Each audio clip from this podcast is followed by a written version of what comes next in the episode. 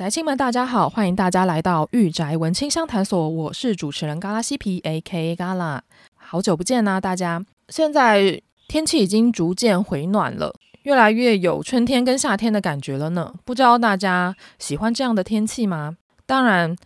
这一集呢，我不是要来跟大家聊四月新番，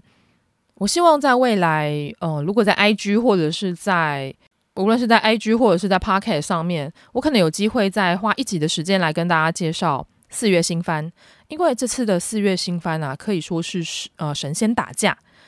因为呢，有非常多除了一些强作强档巨作的序章以外呢，另外还有很多知名的漫画改编而成的动画作品。例如呢，像嘎啦我一直有在追的《我推的孩子》，另外还有《My Home Hero》我家的英雄，另外呢，还有像《地狱乐》啊、《天国大魔镜》等等的这四部作品，其实都是我非常期待也非常喜欢的作品。所以呢，当这些作品动画化之后呢，想必又会掀起一波讨论的声量。这个部分呢，我就等接下来有机会再跟大家分享喽。因为我发现大家还蛮喜欢这种呃新番导视类型的。所以呢，有机会再跟大家分享。另外有一件公告呢，想要跟大家讲一下呢，哦、就是呃，我跟主厨的夜猫嘎嘎叫的直播活动呢，呃，将从 YouTube 频道呢搬到 Discord，也就是 ACGN Podcast 地下城。假设呃，如果目前有在听我们每个礼拜二晚上直播的朋友们呢，如果发现说，诶，为什么最近夜猫嘎嘎叫的 YouTube 都没有更新呢？主要的原因是我们改时间跟改地点了。时间呢将会改在每个礼拜天的晚上十点，在 Discord 的 ACGN 地下城。假设你还不知道哦，我们的 Discord 在哪里的话，你可以到我的 IG，也就是御宅文青商谈所的 IG 的首页，里面有个 link，你拉到下面应该就可以看到。Discord 的连接喽。另外呢，最近因为是奥斯卡金像奖的颁奖典礼，非常恭喜杨紫琼呢得到了最佳女主角，也就是奥斯卡影后的位置。这次呢，她借由《妈的多重宇宙》呢得到了这个殊荣，我觉得非常的高兴。呃，回顾奥斯卡的历史呢，大概是嗯、呃、从二十世纪初呢到现在。那么多的出来的影后呢，我记得好像只有两位还三位是非白人女性，而这次呢是首次有华人女性成为奥斯卡影后，真的是可喜可贺啊！然后同时呢，呃，最佳的男配角呢跟最佳女配角同样都是由呃都是从呃《妈的多重宇宙》里面出来的，真的是非常的感动哦，可以说是呃华裔获胜的一年呐、当然，这一部作品呢，呃，两位导演呢都非常的厉害，就是丹尼尔双人组，他们非常的厉害。然后像呃里面的其中的华裔的 Daniel 呢，他的母亲呢就是台湾人，而制片呢他的父亲是台湾人，所以呢我们也是有沾到一点光啊，也非常的高兴，说这么棒的一部作品可以得到奥斯卡金像奖的这么多的一个奖项。然后另外呢。奥斯卡的影帝呢，是由布兰登·费雪获得，我只能说真的是实至名归呀。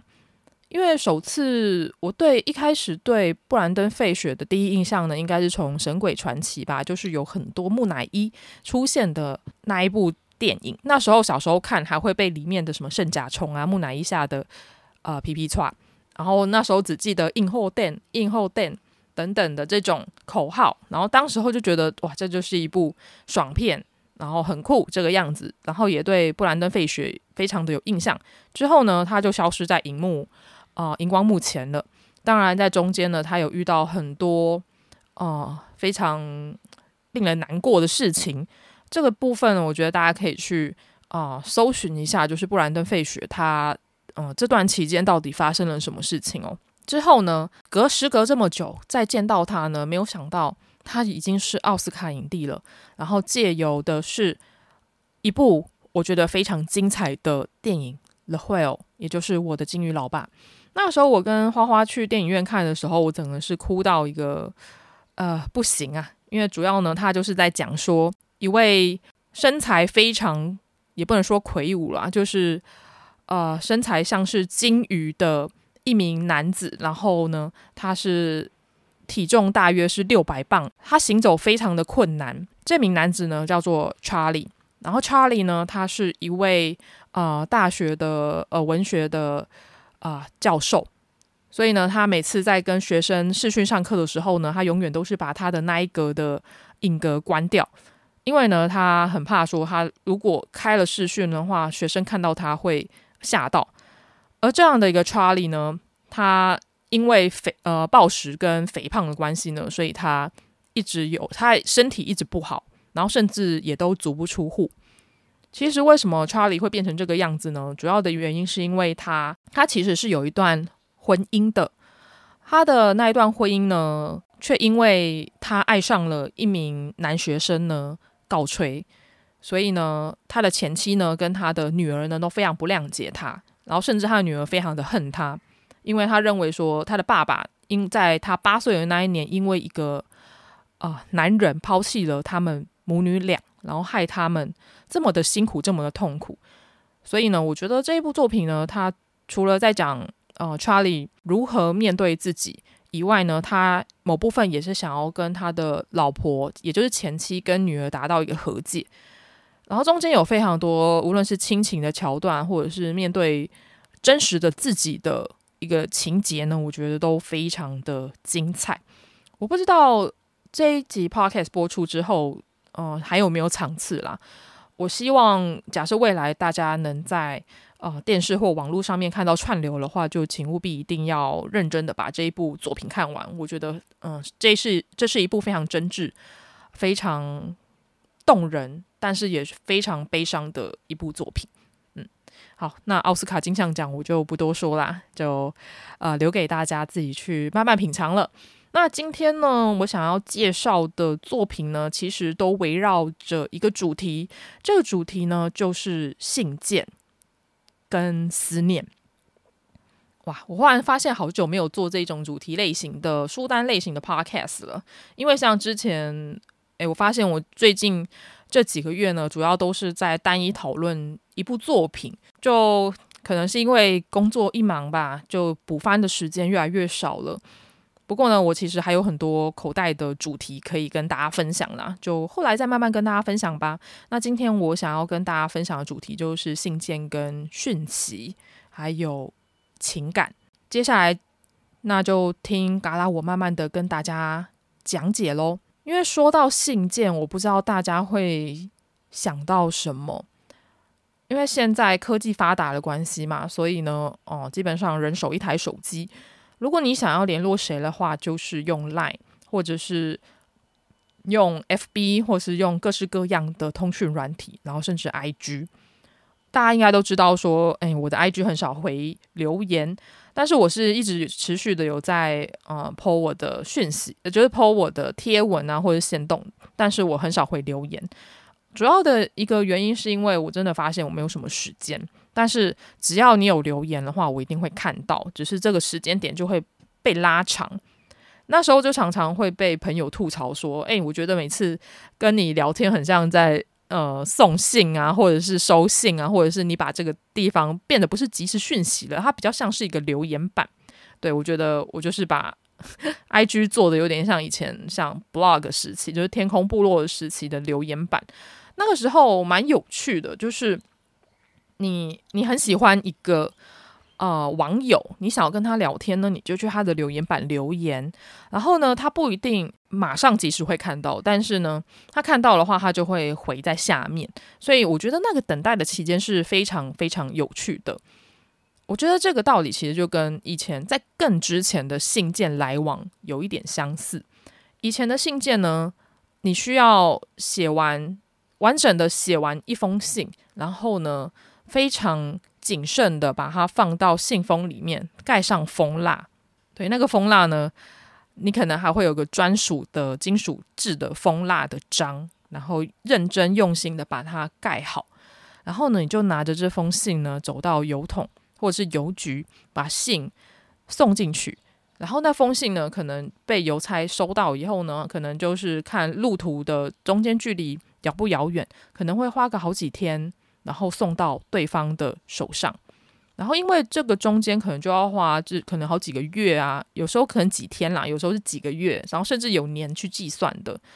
这种因为时间拉长的关系呢，你就会非常认真写那一封信，你的信件可能就会写得很长。然后是深负情感的，因为你会希望说能借由一封信呢，将你最近所有的心情、思念、你的生活都让对方知道。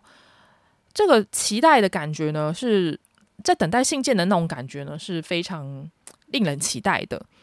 我觉得这个也是为什么我们现在回去看写信这件事情，反而带有一种时代浪漫的情怀吧。因为现在我们。太依赖手机，或者是太依赖通讯软体呢？你只要对方哇一忙，一天没回哦，不用一天，甚至三个小时没回，你就觉得啊，怎么会这个样子？他是不是对我有任何的不满呐、啊？或者是他是不是不想我了？你就会开始在那边纠结个老半天。但实际上，说不定对方就只是很忙而已，或者是他突然不知道要怎么样回应你，所以可能就暂时先搁着。或者是你看到那个哇，已读不回，你那个内心的小剧场就出现了。我觉得这是每个时代不同的一个进程吧。像以前人就是靠写信在传递思念，那现在的人呢，就是靠着手机。像之前还经常依赖简讯的时候，简讯呢也不会像通讯软体那么的及时啦。然后后来通讯软体出现了以后呢，你就会。哦、呃，开始用一些像雅虎即时通啊、Messenger 啊，然后甚至以前的部落格，到现在的 Line，然后 WeChat，对，现在已经变到一个视讯的时代了。所以这种距离呢，好像看似被科技所缩短了，但是新的距离呢，我觉得新的距离呢，是不是也随着科技进步而缩短呢？反而是呈现一个未必，因为我经常到。餐厅里面常常看到有些情侣，可能已经无话可聊了吧？他们在吃饭的时候，反而就都还是盯着手机，然后甚至比较好笑的是，说不定也有人是靠着，呃，明明就是对方在对面，但是他还是用赖的跟他聊天。我觉得这也是有可能的事情，所以我觉得这件事情非常的有趣。当然，在流行文化的作品里面，无论是动漫画或者是电影里面，其实有很多跟信件相关的。作品我觉得都非常好看哦。那今天我就挑选了几部啊、跟信件有相关的动画作品来分享给大家。那假设你也有相关的作品想要分享的话，你也可以到 IG 来分享给我哦。我觉得哦，像之前哦、呃、YOASOBI 这个音乐团体非常的红，他们唱红了很多知名的动画作品的 OP。他们就曾经有唱了一首歌呢，叫做《大正罗曼史》。大正浪漫，也就是《大正罗曼史》。呃，这首歌呢，其实是呃从一部小说然后改编而成的。啊、呃，他的作品，呃，他的作者呢叫做那兹米。这首歌我觉得它非常的真挚且感人。如果大家有兴趣的话，也可以去看一下他的小说原作。我记得他的小说原作已经被出版了，因为之前我在国际书展有看到他的小说。他主要就是在讲说一位生长在大正时期的女性叫做千代子，然后跟呃一位年轻人，也就是生活在现代的年轻人叫做石祥，他们两个竟然因缘际会之下开始通信了。而这一封。穿越时空的信件呢？没有想到竟然起了非常有趣的化学变化。我们很难想象，例如说，呃，我们生长在二零二三年的当下，如果我们要寄信给大概八十年前的一位男性或是女性，你知道要跟他聊什么吗？有种不能跟他说“安安你好”吧，因为“安安你好”也是现代年轻人会用的用语，他可能不知道“安安你好”是什么意思。所以呢，千代子跟石祥呢。呃，他们就会开始聊说，我们那个时代，我我们的每一个日常是做了什么事情，像是呃，千，因为石祥他是学生嘛，他就说他他是正在期末考，那千代子可能就不知道期末考是什么，所以他们就会互相的去交流，然后自己的想法。然后小说呢，它用啊、呃、书信体的方式去呈现，我觉得也非常的有趣，而且也非常的符合整体的风格。说不定现在的人已经不知道书信体是什么了吧？然后甚至也不太知道说，呃，信封的嗯、呃、寄件人跟收件人的位置是在哪边？对啊，我觉得虽然现在我们可能已经不太写信了，但是你偶尔写一封信给远方的朋友，我觉得是非常棒的一件事情。说不定他收到的时候感到非常的窝心。那第一部作品呢，我想要跟大家介绍的呢，就是新海诚导演的《心之声》，因为呃，这几呃上个月呢，《铃芽之旅》上映之后呢，其实呃，因为这个月呢，《铃芽之旅》上映之后呢，又将新海诚导演的名字带到了呃粉丝跟观众的面前。我相信很多人都是因为哦、呃，你的名字。好，甚至是《天气之子》，然后开始认识新海诚导演的，所以你应该会知道新海诚导演他非常的擅长天空的描写啊，水的描写啊，哇，那个如梦似幻的背景啊，然后跟呃年轻男性跟年轻女性的呃这种有点微微恋爱的一个关系，而这这三部作品呢，就是你的名字，然后跟《天气之子》跟《铃芽之旅》呢，我会把它称作灾难三部曲。的原因呢，是因为这三部作品呢，呃，我觉得是新海诚导演比较迈向一个商业化考量的一的作品。当然，也因为商业化之后呢，里面参加了参加了很多的呃多元的元素。像这些多元的元素呢，有包含到日本的传统的呃信仰，然后也有讲到日本的习俗跟。青少年跟青少女的烦恼，然后另外还有亲情啊，然后另外还有冒险呐、啊，跟日本文化，其实非常的多元呢、我觉得每一个把它单独拉出来都是非常精彩的，呃，可以做成一个独立作品的一个元素。而我想要跟大家分享的《心之声》呢，就是《星の声》这一部作品呢，其实呃，距今已经。已经二十年喽，因为它是二零零二年发表的呃日本动画电影，而且这一部作品呢，其实只有二十五分钟，大概是呃现在一部动画的个时长。当时候的新海诚导演呢，还是哎还不是那种非常知名的大导演，他也有点偏呃新锐导演，然后又有点呃业余的创作者。而这一部作品呢，是他继他的短篇作品《他与他的猫》之后的第二部作品。我觉得这部作品非常非常的有趣。那在这边可以跟大家讲一下，而且因为这是新海诚呃导演很前期的作品呢，其实这一部作品呢是他呃独立完成的，所以呢他自己下去配音，他自己下去画。哇，这个真的是非常的厉害哦！你那时候会觉得哇，他真的是非常努力、非常有毅力的导演呢。而且呢，如果大家看惯了灾难三部曲，从你的名字啊到哦、现在的铃芽之旅，你会发现哇，新海诚的人物好像啊真的很漂亮诶，就啊、非常的里面有美男子啊，然后跟美少女，但是当时候。的新海诚导演这一部作品的《新之声》，他的人物反而是比较该怎么讲呢？是有一点没有像现在那么的精致，然后是甚至有点骨架是有点歪掉的。不过他的机器人跟他的宇宙，然后还有他的背景，真的都画得非常非常的好哦。新海诚导演在这部作品里面呢，呃，他是帮男主角配音，而他当时候的女朋友呢。呃，米卡桑就是美香呢，则是帮女主角配音。而故事剧情呢，是在讲说一个近未来的日本呢，人类的火星调查队呢，发现在火星上面有个异文明的遗迹，然后并且有呃外星的生命体叫做塔尔西斯。可是呢，这个塔尔西斯呢，并没有要跟人类友好的意思，它会攻击人类。所以呢，呃，联合国组织呢就组织了一个宇宙军来抵抗威胁。原本呢，呃，还是中学生的女主角叫做美佳子，然后她跟男主角诺波鲁，也就是四尾森呢，他们两个是好朋友，而且他们两个之间有啊、呃、淡淡的暧昧的情愫，就是互有好感。不过呢，他们都没有说破，就有点像是友达以上恋人未满。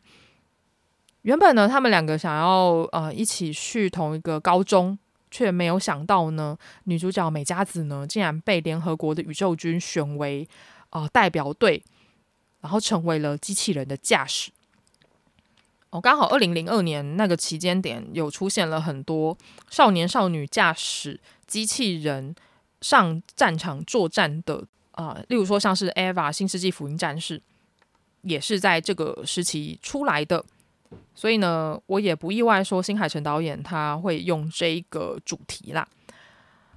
而在美嘉子。美嘉子进入军队，然后成为机器人驾驶之后呢，啊、呃，他就踏上了自己孤独的旅程。陪伴他的就是一架机器人，然后跟一台长得像 Sony Ericsson 的按键式的手机。除了在追查塔尔西斯人，也就是呃火星异种，就是外星人的时间以外呢，他都是在呃星球上面探索啊，跟在宇宙漂流。而在这段期间呢，他发现他对呃阿生四尾生的思念就是越来越浓厚，所以他开始用简讯来跟阿生通讯。可是呢，他们两个因为这是一个宇宙跟这宇宙之间的距离真是太遥远了，所以他发送的讯息呢，必须要花很久的时间才会送到阿生的手机里面。当他每一次跳跃呢，他离阿生就越来越远，讯息送达的时间也越来越长。可是呢，他对阿生的思念也越来越浓厚。他们已经不是用年来计算了，而是用光年这个距离的单位而来计算。而在某一次呢，塔尔西斯人突然出现之后，美嘉子呢驾驶机器人跟就跟这个外星人战斗。为了逃避数量庞大的敌人呢，他使用超时空跳跃，他跳到一个更远的地方。他是在八点六光年以外的太呃天狼星系。美嘉子在逃避敌人追杀之后呢，他想要传一封讯息给阿生，却发现说，哇，现在要传一封讯息，已经要一年之后才能抵达了。他就说着。我们就好像被宇宙跟地球拆散了的恋人呢。现在的远距离恋爱呢，可能就是国跟国之间的距离吧，可能就变成啊，好几个月才能有办法见一次面。不过呢，美嘉子跟阿生呢，他们已经不是国与国之间的距离了，他们是星球与星球之间的距离，所以是异星恋。而时间就这样子过去，后来美嘉子呢，她发现说，传送的时间越来越长了。最后呢，他传了一封讯息给阿生。这封讯息呢，是八年之后阿生才会收到，而他呢，还只是一位高中生。而当阿生收到那一封讯息的时候呢，阿生已经二十四岁了。而且更令人难过的事情是，美嘉子的告白的后半段呢，变成了乱码，但是他仍然感受到了美嘉子的心意。两个人呢，虽然分处在不同的星球，甚至是不同的时间线，可是呢，他们两个仍然是心系彼此。在对方的心里，他们就只想要，他们就只想要对着对方说：“啊、我就在这里哦。”那时候看完新海诚的《心之声》呢，我自己非常的感动。我觉得那时候我一开始看完就。觉得说哇，新海诚导演一定是以前有 经历过这种悲催的远距离恋爱，所以才会做出这种作品吧。却没有想到说他后来的一部作品，也就是《秒速五公分》，更令人感到难过。啊、我自己会把《心之声》跟《秒速五公分》定位为新海诚他早期的远距离恋爱的呃两部非常经典的作品啦。我自己非常推荐大家去看。假设你也受过。远距离恋爱之苦，或者是你现在正在连远距离恋爱之中的话，你一定能感受到哇，男女主角之间的思念跟想要见却见不到的难过且揪心的感觉，非常的虐心啦。嗯、所以呢，我自己觉得说，嗯、这两部作品跟他后面的灾难三部曲比起来呢，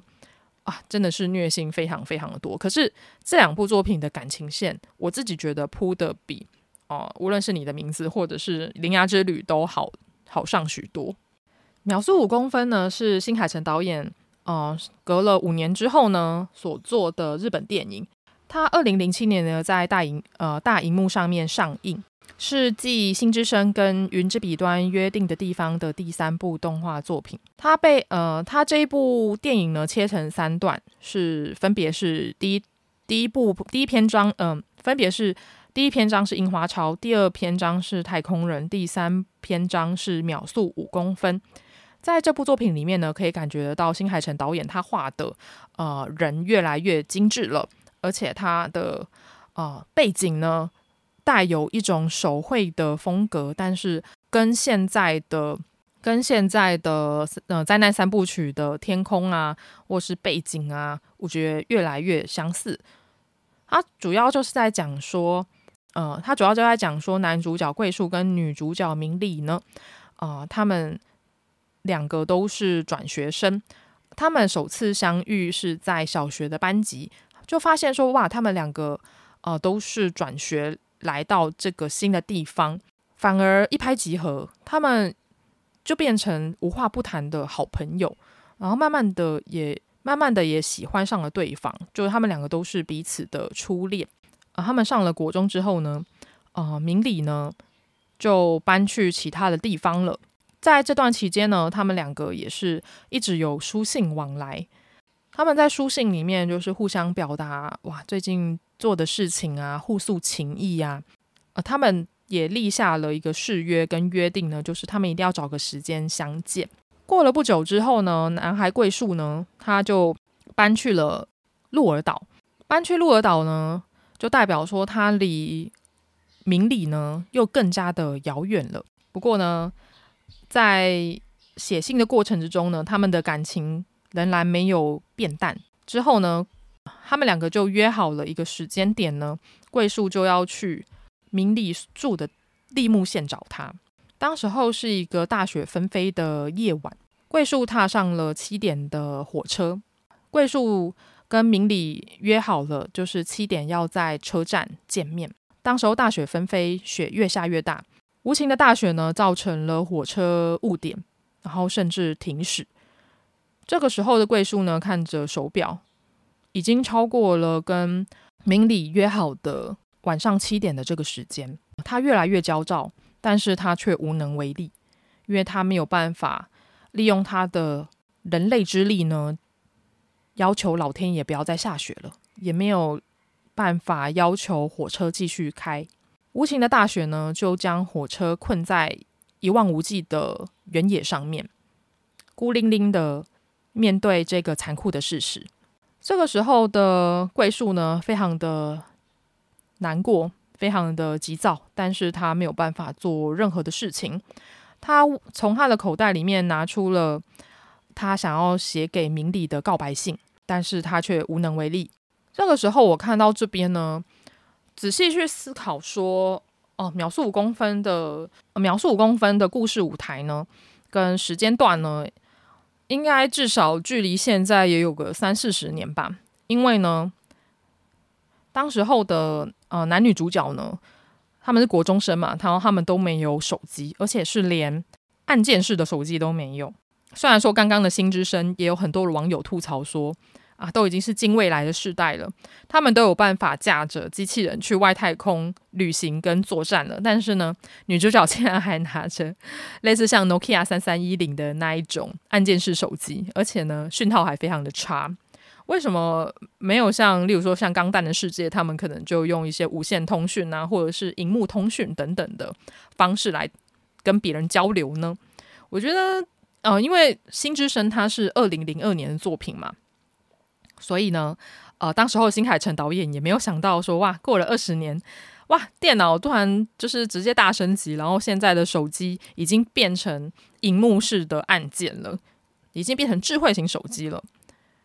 也没有想到说，哇，现在有 AI 了。所以我觉得，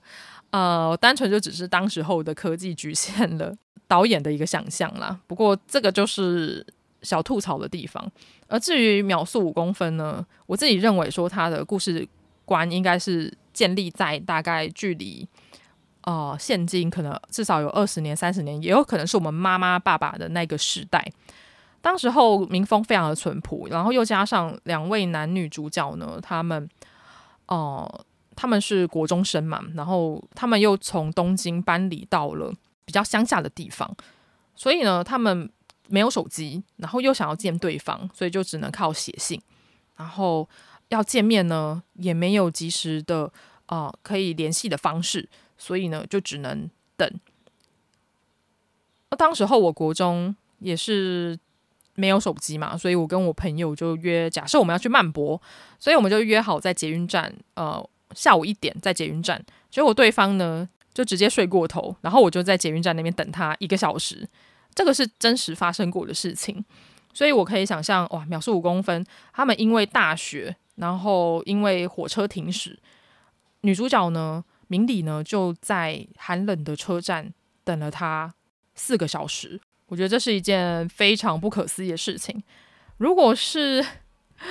如果是现在的状况的话，我想应该大部分的呃年轻人应该等个十分钟到十五分钟，开就开始生气了吧。可是呢，明里看到了桂树出现在车站的时候呢，他没有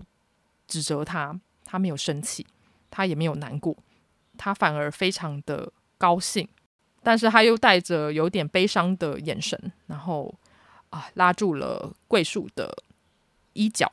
这个时候我就觉得，哇塞，这真的是个非常非常纯情的故事。这个时候，桂树跟明里呢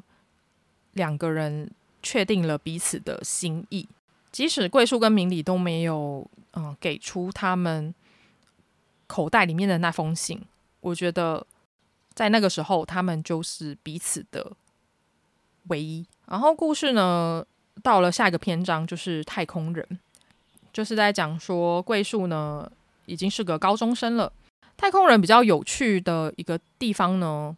是他的他的主角呢是变成了桂树的同班同学，叫做成田花苗。花苗呢，他一直偷偷喜欢着桂树。他长得非常的阳光，然后也是个冲浪好手。然后他看着桂树呢，就觉得哇，他就像王子一样英姿焕发。但是他眼神一直透露着一种哀戚的感觉。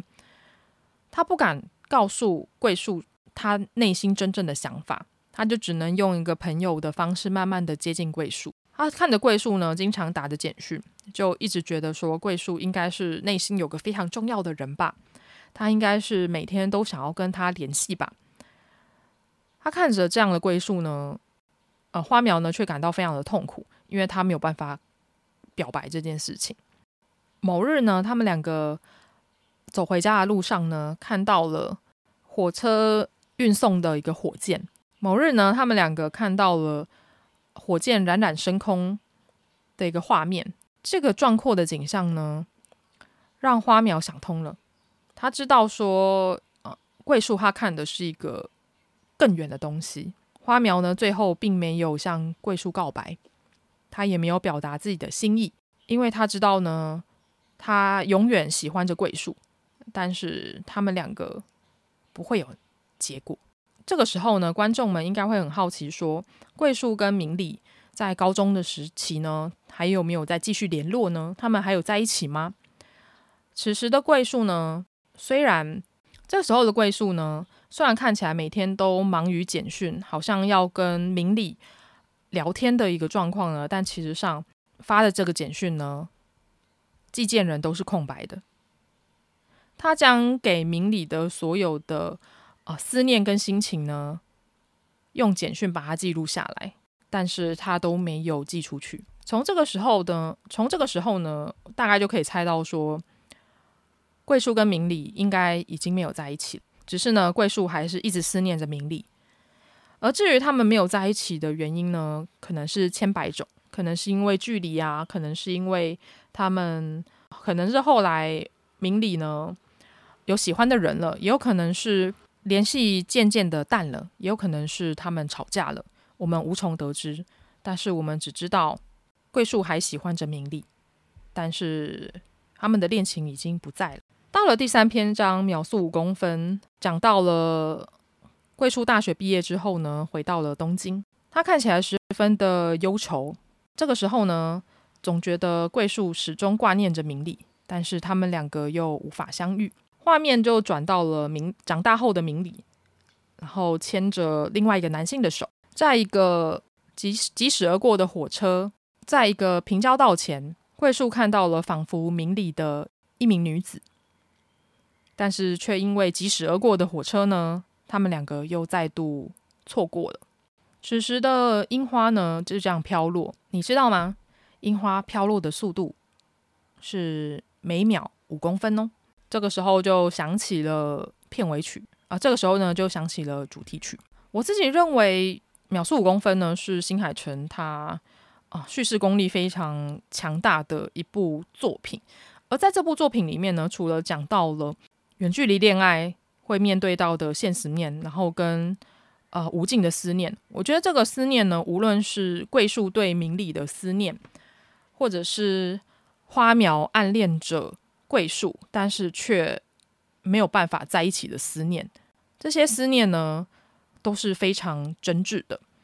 因为桂树跟明里是因为距离的关系而分开，花苗呢明明就在桂树的身边，但是他知道。桂树永远不会跟他在一起，这某部分也是一种心灵上的远距离恋呃远距离恋爱，不是吗？如果是要讲感情面呢，我自己会觉得新海诚的这一部作品非常的成熟且完整，看完呢会有股淡淡的悲伤。不过我觉得比较有趣的一点是，我们经常可以在新海诚的各个作品里面看到下一部作品的影子。所以，无论是像平交道，无论像是火车，无论像是宇宙船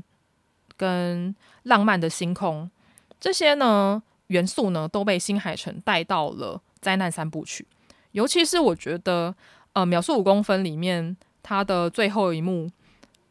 火车疾驶而过，然后分开了桂树跟明里的这一段呢。我觉得可以呼应到你的名字里面，火车的移动，呃，两个男女主角呢因此错过，但是他们又相遇，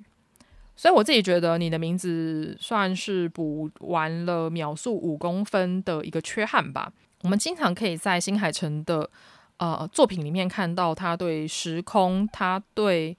呃距离的描写，它里面带有一种成熟。大人的恋爱方式吧，然后甚至是对于恋情的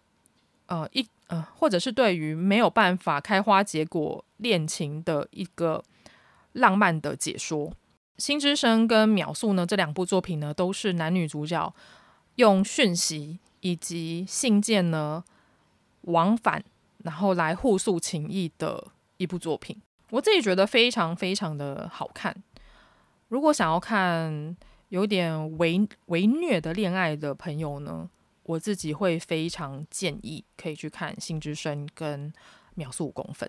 最后一部作品呢，我想要跟大家介绍的就是被称为人类圣经的《紫罗兰永恒花园》。《紫罗兰永恒花园》呢，其实我相信很多宅青们一定都看完了，对，但是我就是一个没有跟上第一波热潮的人。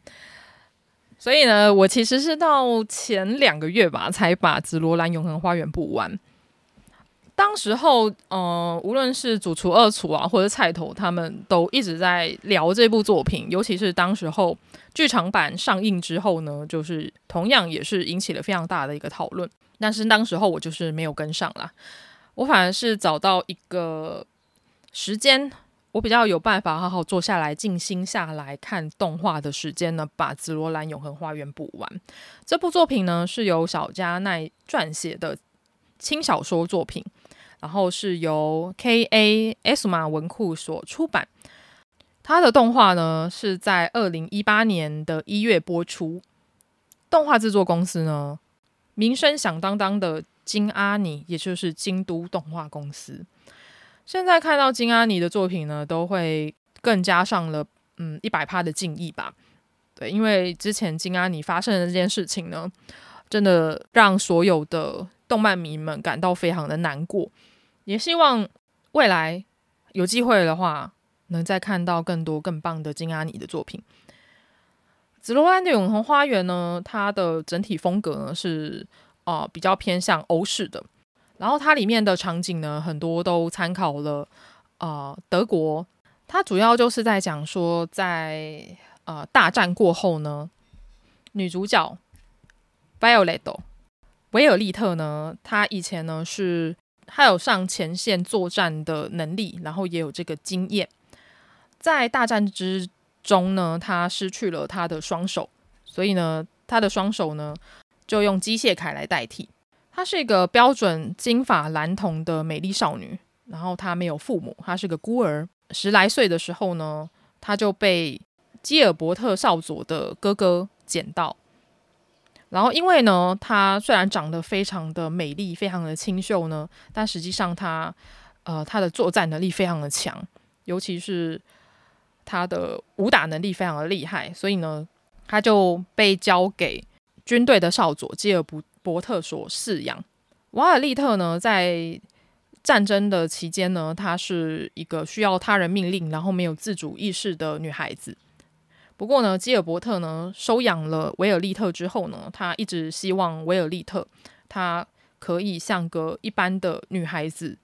欢笑，然后像个一般的女孩子一样生活。但是呢，他却因为上级的命令呢，他逼不得已只能带着维尔利特上战场。战争越演越烈的状况之下呢，基尔伯特带着威尔利特以及他的军队呢，与敌方展开了殊死战。在枪林弹雨之中，基尔伯特受了伤。他为了保护威尔利特呢，受身受重伤。维尔利特也在当时候失去了他的双手。最后，威尔利特呢成功的生还，基尔伯特呢却下落不明。威尔利特只记得当时候的基尔伯特少佐呢，他对着他讲了一句话，就是“我爱你”。这个时候的维尔利特呢，不知道这三个字是什么意思。他一直想要了解，说到底为什么他最敬爱的基尔伯特少佐会对他讲这三个字。在战后呢，军队的中校霍金斯中校呢，创设了 CH 邮政公司，他自己成为了社长，然后也邀请威尔利特来到他的公司工作。这个公司，这个邮政公司呢，除了帮人送信以外呢，他还提供了一个叫做自动人偶的服务，意思就是。不识字或是不知道如何写字的国民们，呃，国民们都可以来到他的公司，呃，聘请人偶来帮他写信，然后再由邮政公司呢帮他送信出去。所以这些人偶们其实就是比较，呃，这些人偶们呢其实就是像代书的一个工作。一开始获得这份工作的维尔利特呢，其实。因为他不善言辞，然后看起来冷冰冰、毫无感情的模样呢，经常会惹怒客户。不过呢，在与各式各样的人深聊过后，了解到说为什么他们要写这一封信呢？从他们那边得到了各式各样不同的爱的真谛。维尔利特逐渐卸下他的心防，也逐渐变得圆滑了起来。他透过了一次次的代笔委托的工作，逐渐学会人与人之间相处的情感，也了解了什么是爱。我那时候看前半段的时候，还没有那种深深刻的感觉，可是，在后半段，维尔利特每跟一个不同的委托人见面，然后了解说为什么他要写这封信，我真是越来越深受感动。在这边可以列举几篇我觉得印象深刻的集数，其中有一篇呢，我有跟宅青们聊过。我在 IG 上面有跟其中一个宅青聊过，就是母亲跟女儿的那个集数。这个部分呢，我会严重爆雷。就假设你有想要看《紫罗兰永恒花园》动画的朋友们，我觉得你可以直接跳到。哦，十分钟以后，然后再来听。我接下来要讲的这个集数呢，是让我这个眼泪大喷发的一个集数。我相信很多人看完《紫罗兰永恒花园》，应该也会深有同感吧。他就是在讲说，威尔利特他接到一个豪宅女主人的一个委托，他要在这个豪宅底呢住七天，然后帮女主人完成她的信件。女主人呢，她身体状况不是很好，她的老公呢已经去世了，是因为呃战争的关系战死了，所以呢，女主人呢就跟她的女儿大概呃国小。的年纪的女儿呢，相依为命。然后呢，豪宅底呢，其实也有管家、女佣啊等等的。而这个豪宅女主人的女儿呢，这个小女生呢，非常的聪明伶俐，然后个性也非常的活泼。不过呢，她因为是家中独生女的关系，然后呃，妈妈呢也总是一直忙于工作，跟其他人交谈的关系呢，所以她比较孤独。当维尔利特一来的时候呢，她就一直觉得她就是一个冷冰冰的人偶。然后要把他妈妈抢走，所以一开始他对维尔利特是有一点防备的一个心态。不过他后来就放下偏见，然后开始跟维尔利特玩。然后维尔利特呢就想说没关系，那就当做陪伴吧。然后他们开始感情有逐渐变好。那个小女孩呢，就是看着维尔利特跟妈妈，就是一直在呃花园的房间里面呢，就是写信。她非常的不谅解，她认为说。呃，妈妈身体已经不好了，然后陪伴她的时间就有限，为什么她还要花那么多的时间请一个人偶来帮她写信呢？难道把这个时间留给她不是更好吗？所以她就开始有点闹脾气。可是呢，妈妈就说她这封信是要写给一个非常重要的人的，就是拜托，请给她一周的时间，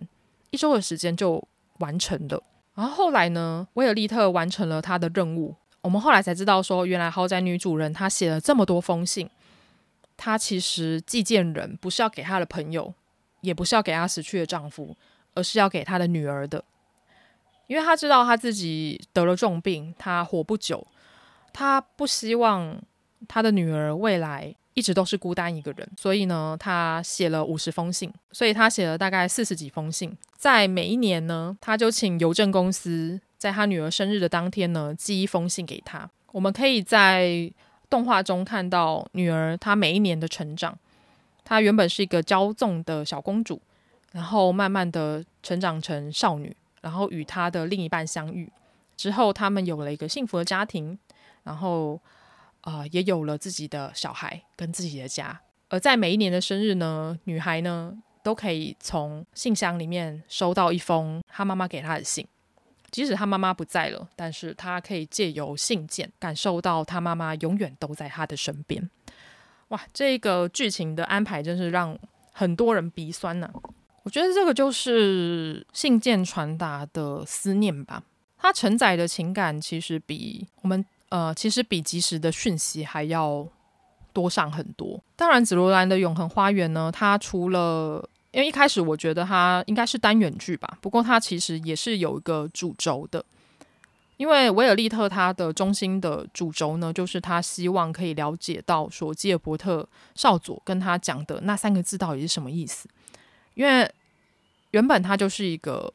冷酷无情的战争机器，他就是遵循着上头的命令而战，他没有任何的情感，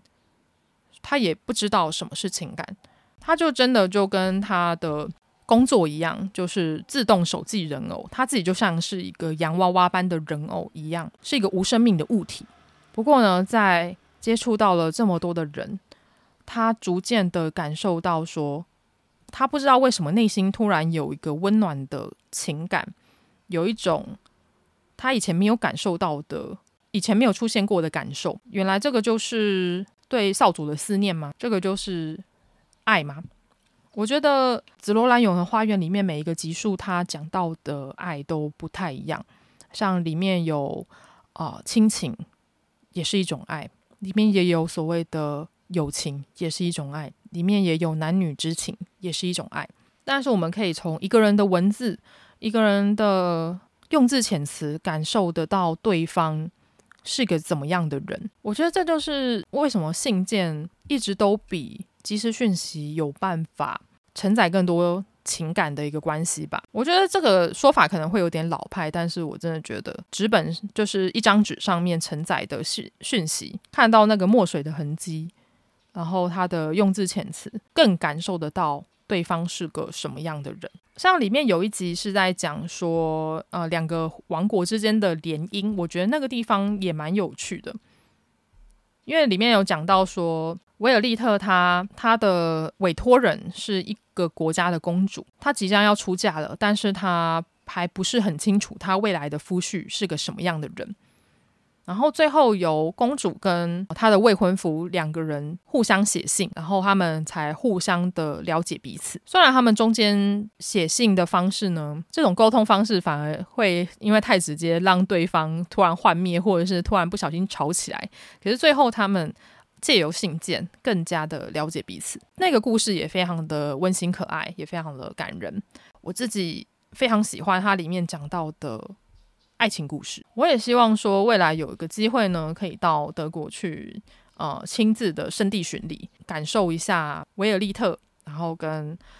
紫罗兰永恒花园里面的世界观。除了爱以外呢，我觉得维尔利特他的角色的成长也非常的明显。哦，这边可以提一个比较有趣的地方，就是维尔利特他的声优是《进击的巨人》里面的米卡莎石川由依。石川由依他的声线就是非常的冷酷嘛，然后通常他都配比较冷酷无情、比较冷静的一个角色。可是维尔利特呢，他因为角色的关系呢，他前期呢他的声音的确是比较冷酷无情的。不过呢，到后面你会发现，哇，他的声音就是越来越柔和跟温暖，可以感觉得到维尔利特他在成长。她原本是个少女兵，原本是一个作战的机器。可是她在慢慢的了解呃人类的所作所为跟他们的情感的传递，慢慢的她也越来越人性化了。虽然她本来就是人类啦，因为在战争过后呢，其实她知道她自己杀了很多人，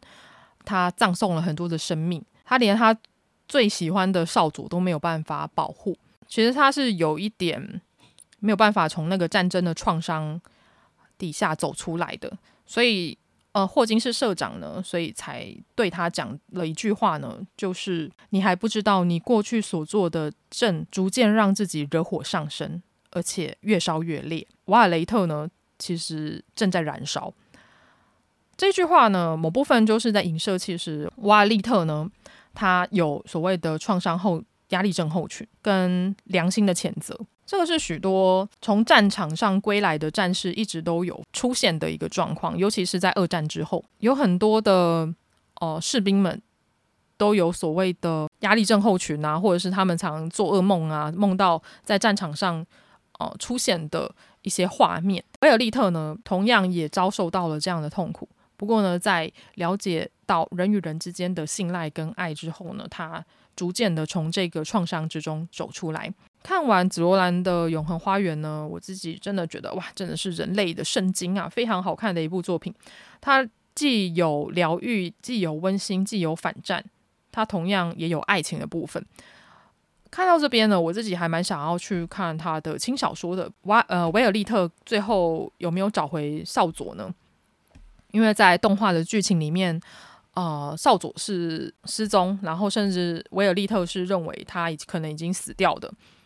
不过呢，小说好像有另外一个结局。听说在电影版里面还有更多威尔利特跟基尔伯特之间的情感描述吧？说不定他在电影版里面也有讲到，呃，基尔伯特到底呃生死未卜，他究竟是还活着呢，还是已经不在了呢？我觉得就等到我去看电影版之后再回来跟大家讲吧。好，那今天呢，分享了三部作品呢，都是跟思念有关系的，都是跟书信往来有关系的。不知道大家听得过瘾吗？如果你愿意将跟书信有关的片单分享给我的话，我也会很开心哦。哦，因为其实嘎啦我之前有用过一个 app 啦，我觉得蛮有趣的。那个 app 呢，它其实就是你可以跟全世界的呃全世界的人当笔友。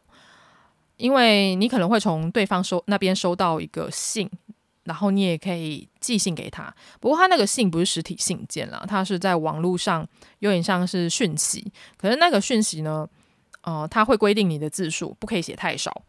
然后呢，他会依照你跟收件者的物理距离呢。然后来判断那封信件是几个月或者是几天之后会送到，我觉得是非常还原啊、呃、以前书信往来的一个状况啦，我觉得蛮有趣的。假设呃，大家对于教育笔友有兴趣的话，也可以去查查看哦。然后在这边还是要跟大家呼吁一下，假设之前的集数你还没有听完的话，请记得一定要去听完哦。然后如果有想跟我聊天的话，也可以到我的 IG 或者是到我的 email 信箱。各位厂商们或者是有干爹干妈想要邀请合作的话，就可以直接寄信到我的 email 信箱，因为那边我会回得比较快。因为 IG 呢，我经常会爆掉，或者是跟大家聊天。一个不小心就会有漏讯的状况，所以我会建议说，假设有任何的合作邀请，或者是想要呃推书的朋友们呢，欢迎使用我的 email 信箱，那边我会回得比较快哦。好，那就这样。假设喜欢我的节目的话，请到 Apple Podcast 帮我按个五星好评，并且留下你的任何的想法，要聊天也欢迎哦。然后也请到 Spotify、KKBox、First Story，记得按下关注追随，呃，你就不会错过我的更新喽。好，那就这样，我们下集再见，哟喽。